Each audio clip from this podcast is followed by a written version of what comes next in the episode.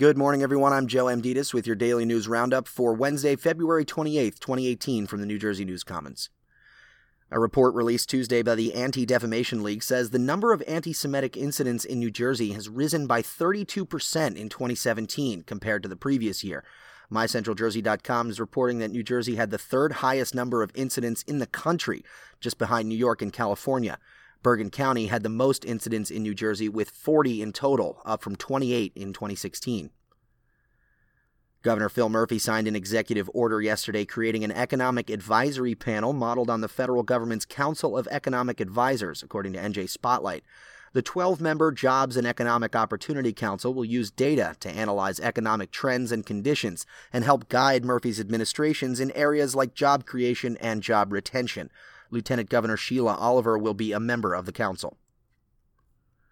The Port Authority, the MTA, and NJ Transit have commissioned a study to look at ways of increasing commuting capacity across the Hudson River, and an extension of the number 7 subway is one of the options that may be considered. The New York Times reports that the Port Authority's executive director, Rick Cotton, said the subway option was one of a number of possibilities.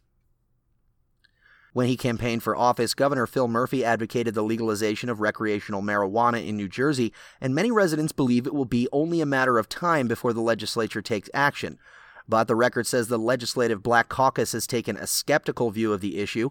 In a three hour hearing in Jersey City last week, only two of the 17 people who testified to the caucus favored the concept of legal marijuana.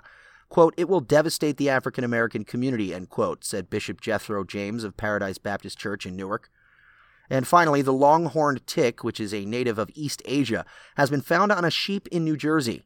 NPR says the tick, which multiplies quickly by essentially cloning itself, was found on a sheep last August in Hunterdon County. This is the first recorded instance of all life stages of the ticks being found in unquarantined animals in the United States. Authorities say how the ticks ended up on the sheep remains a mystery. And in the weather today, you can expect partly cloudy skies with high temperatures near 60 degrees. For the Center for Cooperative Media, I'm Joe Amditis.